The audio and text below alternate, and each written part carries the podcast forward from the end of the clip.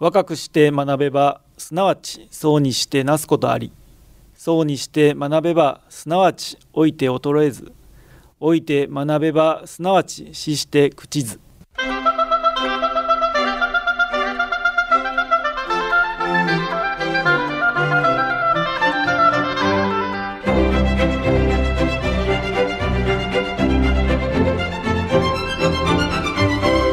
兵庫ラジオカレッジ。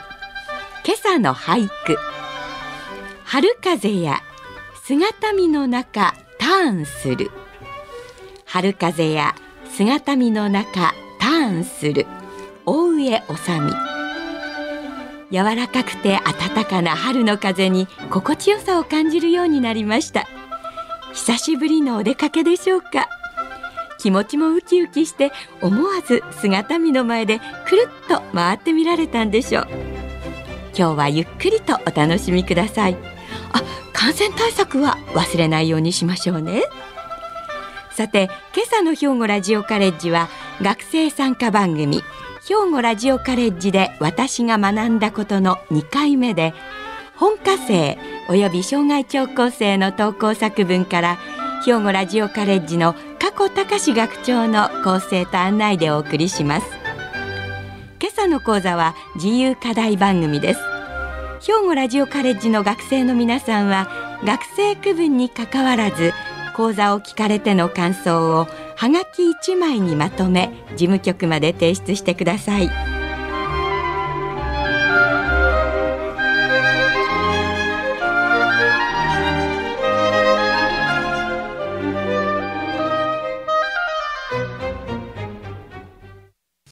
おはようございます。今朝は先週に引き続き兵庫ラジオカレッジで私が学んだことをテーマに投稿されました作品の中から本科生と障害聴講生の作品を紹介させていただきます。まず神戸市灘区の所邦子さんです。私はラジオカレッジの放送を本当に楽しみに聞いております。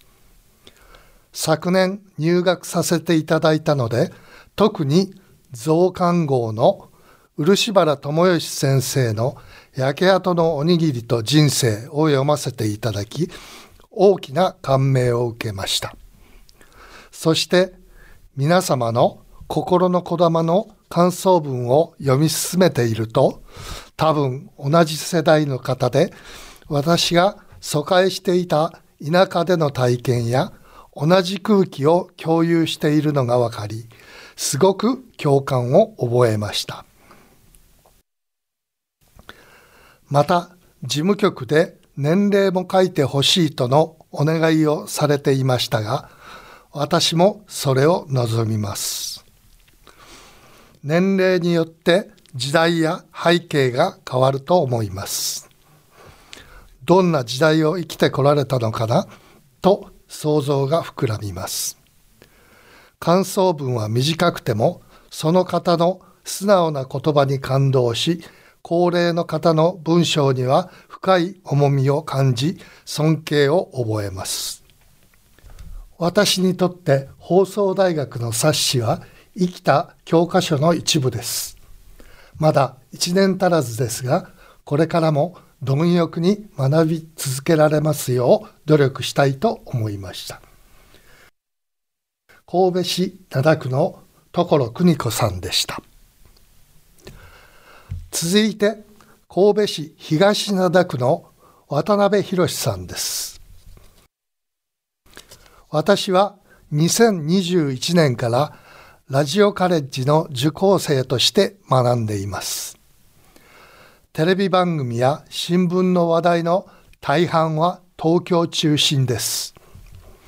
ラジオカレッジの放送を聞いて地域文化を知る大切さと楽しさを改めて気づきました。放送時間は30分ですが、講師のお話を通じて興味が広がります。例えば、池田輝正の話を聞き、姫路城を再度見学したくなりました。神戸人形のお話から友人に神戸人形のことをどう考えるのか聞いてみました。定住外国人の話から外国人にフレンドリーに受け入れられているか友人と話し合いました。関連する情報をよく知ること、友人と話題にすることも楽しいです。また、毎月送られてくるテキストや増刊号の感想文を読ませていただいていますが、それは今までの生き方からの感想です。まさに受講生の皆さんの自分史を読ませていただいているようです。また、自分の感じた内容とどう異なるのか知るのも楽しいです。神戸市東灘区の渡辺博さんでした。次は神戸市北区の後藤恵美子さんです。ラジオカレッジに入学して早1年。毎月のテキストを通してより理解が進み興味も湧いてきます。はがきで感想文を提出することにより読む、書くことによって辞典や電子辞書を活用する機会も増え、以前よりも頭を使い学ぶことが目標になりました。長引くコロナ禍の中で良い機会に恵まれ感謝しています。テキストの内容もわかりやすく読みやすく行き届いた内容に親しみを感じています。学ぶ方々の感想文を拝読しながら知識の深さに思いを浮かべ、心の支えとして生活にメリハリをつけ、自分を顧みながら今後の生活の指針としています。また、神戸支部からの案内や活動をまとめた会報もよく届きます。施設見学、学習会、旅行、11月に企画の旅行も開催され参加できました。ラジオカレッジを通して仲間の輪を広げ、さらに交流を進めていきたいと思います。神戸市北区の後藤恵美子さんでした。続いての方は神戸市西区の桃地照夫さんです。私は令和3年度に入学し、令和4年1月29日まで兵庫ラジオカレッジの放送を毎週土曜日の早朝に欠かさず聞くことができました。ラジオ放送を聞くというきっかけがないとなかなか寝床から出られず習慣化すると苦にもならないことを学びました。ラジオカレッジに入学する前はいろいろな分野の講師の話が聞ける NHK 第2放送の文化講演会を聞いたのですが3月に終了してしまったので引き続きラジオカレッジの話が聞けてよかったです身近な兵庫県出身者が社会活動をされている話には知っている場所も多く放送後は産業遺産をめぐり山登り、神戸人形、釣りなどの情報を確認したり、オクラ水を作ったりと影響を受けています。講師が紹介した書籍や講師の著書を Amazon で確認し購入したりもしています。社会活動をしている方の話を聞いて見聞を広めることが自身の生活に豊かさをもたらすと兵庫ラジオカレッジで学びました。できれば障害聴講生としてこれからも継続していきたいと考えています。神戸市西区の桃地照夫さんでした。そして次は芦屋市の岡田正幸さんです。兵庫ラジオカレッジで学んだ最初のことは週末の朝に早起きをして有効な時間の過ごし方ができていることです。放送内容も多岐にわたり、示唆に富んだ話の内容で毎回楽しみです。放送後の感想文に取り組むことは文章構成力や漢字の勉強になります。一番学んだと感じることは一人で学習しているのではないということです。往復課題番組では返信はがきによる先生からの好評は励みになります。また、友の会では解放への投稿や見学会を通して志を同じくする者同士の楽しい交流もあります。毎月送られてくるテキストの感想文、心のこだまを読むと、同じ番組でもこれだけ様々な感じ方があるのかなと思うと、大変参考になります。また、投稿者の年齢が80歳、90歳の方もおられ、障害学習極まりといった感です。兵庫ラジオカレッジで一緒に学ぶ仲間に刺激や感動をいただき、生涯学ぶことの大切さを教えていただきました。これからも学びの歩みを止めず前進していきたいと思いました。芦屋市の岡田正幸さんでした。続いては三田市の大塚明彦さんです。一昨年、会社員生活を卒業し、目標をいささか見失っていた時に出会ったのが兵庫ラジオカレッジでした。生涯学び続けることの大切さと面白さを少しではありますが、得ることができたと今は思っています。障害学習のスタートラインに立つことができました。わずか1年弱の期間ですが、毎週多様な分野からの講師の方のお話を拝聴し、自分なりに意見をまとめ、不明な点があればインターネットなどを駆使し、調べてみるという繰り返しがとても大切であるということを改めて発見したことは大きな収穫でした。ライフワークとなり、得るものを未だ見出せてはいませんが、これからも謙虚に学ぶ姿勢を保っているうちに、おのずから方向も課題も絞られてくると確信しています。来年も継続は力なりで頑張っていきます。三田市の大塚明彦さんでした。次は加古川市の小野保さんです。昨年の5月から受講しています。8月ぐらいまではどのように感想文を書いたらよいかまごつきままなりませんでした。そこでもう一度テキストをよく読めば放送ノートを読んだ後に放送を聞くとさらに理解が深まると書いてありました。これからは放送までにできるだけ放送ノートに目を通しこれはどういうことかと疑問点を考え放送を聞くようにしました。そのようにしますと放送を聞いている時にも漠然と聞くのではなくああなるほどと思ったりこれはどういうことなどだろうなど頭によく残るようになりました。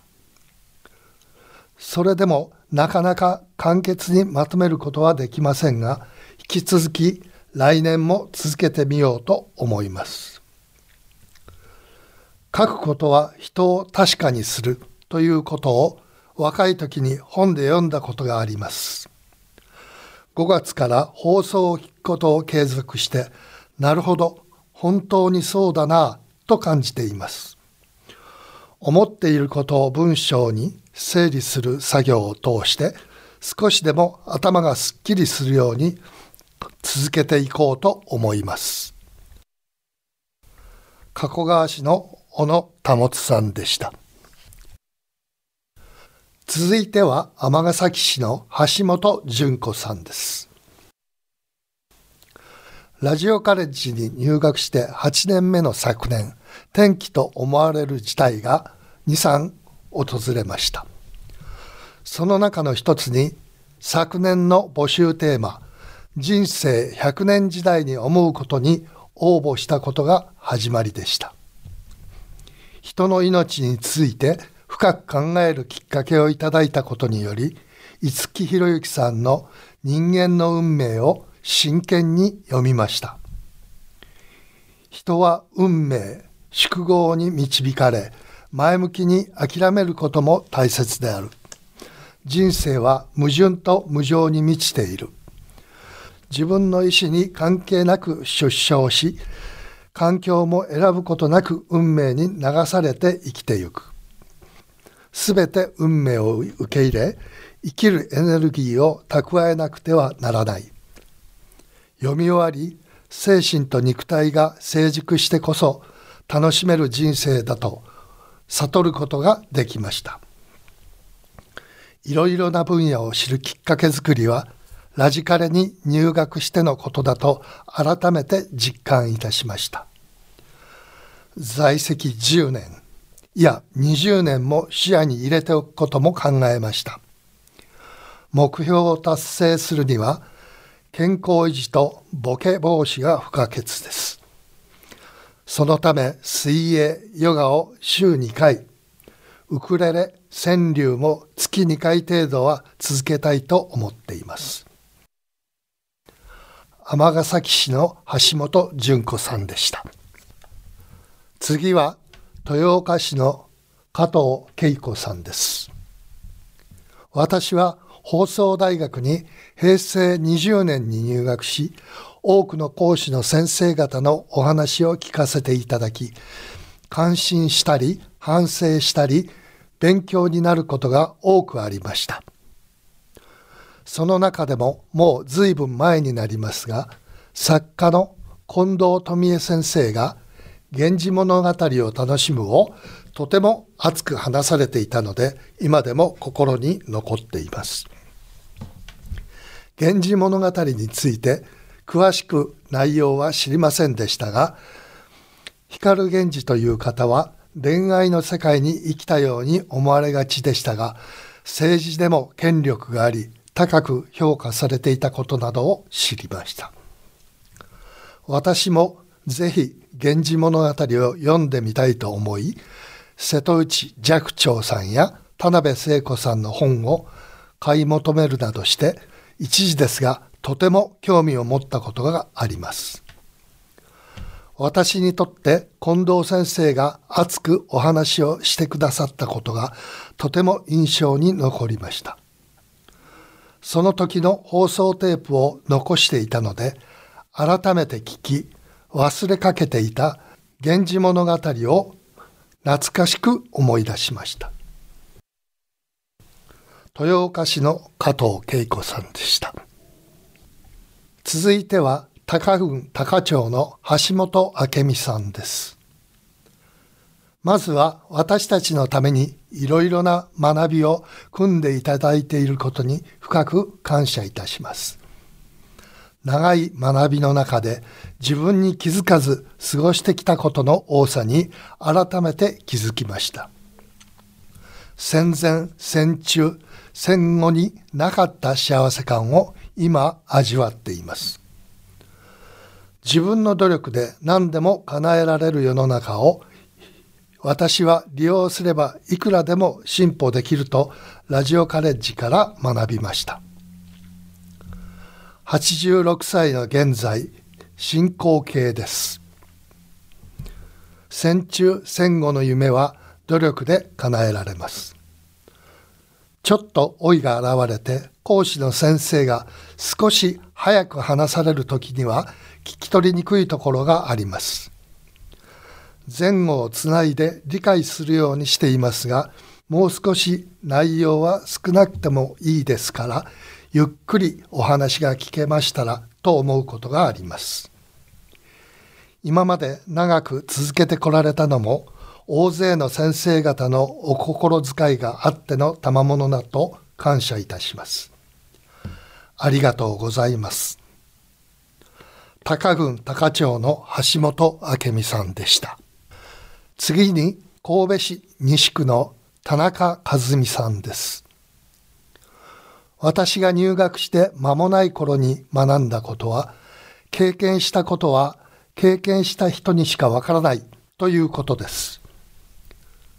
前置きが長くなりますが、私は中年になって転職し、ある会社に入りました。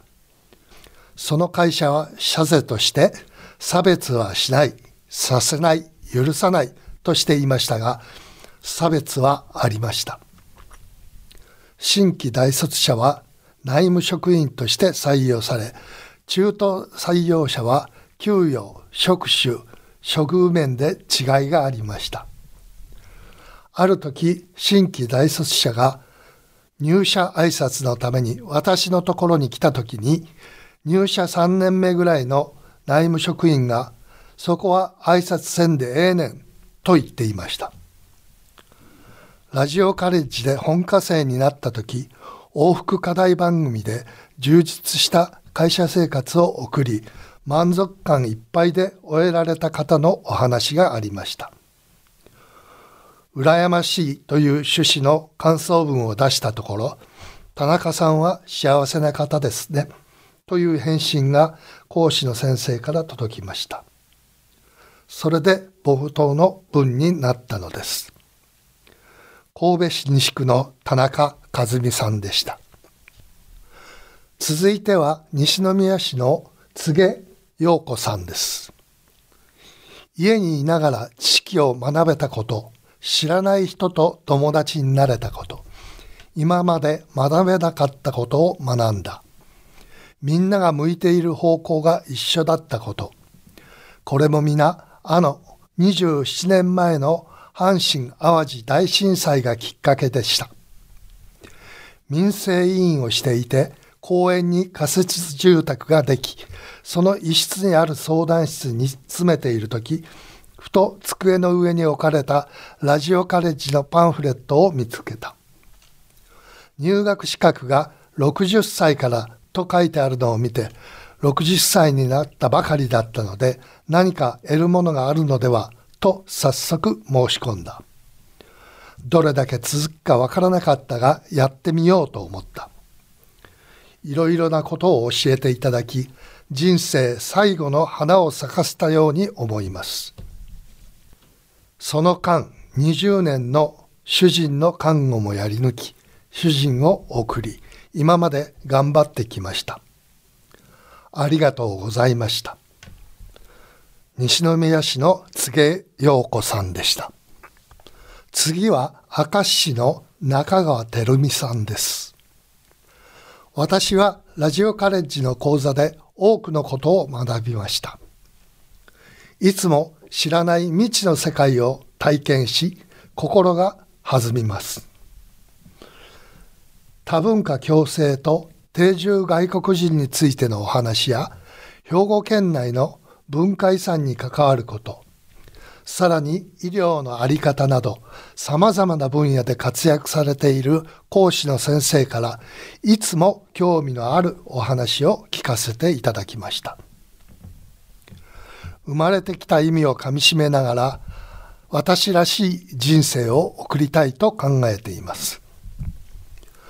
これからも学び続けることで生涯生き生きと誇りのある生活を目指し、いつまでも自分磨きをしながら頑張っていきたいと思います。そのためにも、まずは自分の医療と食事を考え、日頃から体を動かし、無理のない生活パターンであるかをよく吟味したいと思います。7時に起床し、食事は自分で料理し、バランスの良い食事を心がけています。地域の文化を今一度学び、日記を書くこと、県内を学習しながら食べ歩くこと、バスを利用し、散策を楽しみ、草花をめで歩くこと、そして地域社会を見ながら近隣と接点を持つことなど次々と夢は広がっていきます。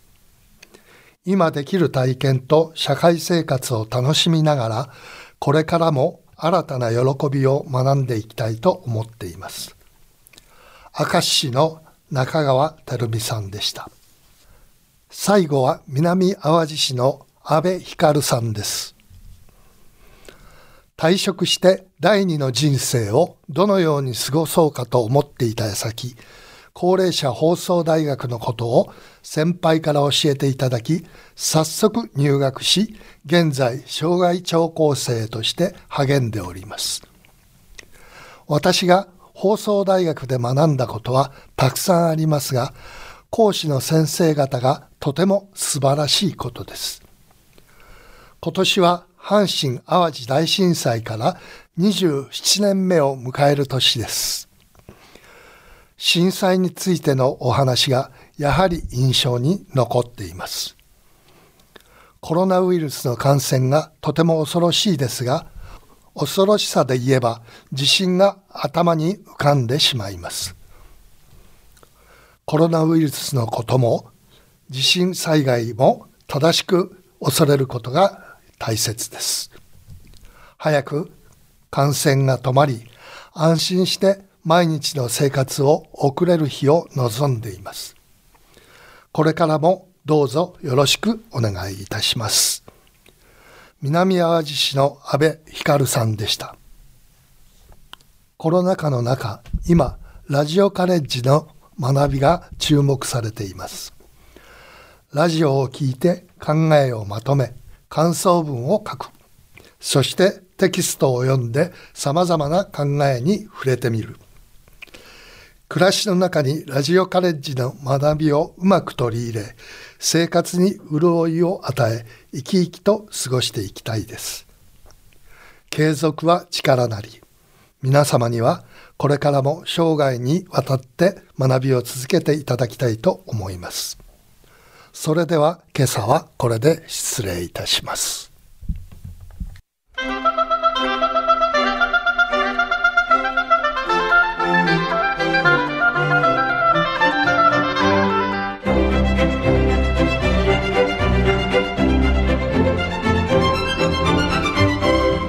兵庫ラジオカレッジ今朝は学生参加番組兵庫ラジオカレッジで私が学んだことの2回目を兵庫ラジオカレッジの加古隆学長の構成と案内でお届けしました。来週は薬膳料理研究家で管理栄養士のマリさんでおうち薬膳を予定しています。さてここでお知らせです。兵庫ラジオカレッジでは令和4年度の学生募集を行っています。興味を持たれた方には入学案内などの資料をお送りします。平日月曜日から金曜日に兵庫ラジオカレッジ事務局。電話079-424の3343 079-424の3343までお問い合わせください。この番組は兵庫県生きがい創造協会の提供。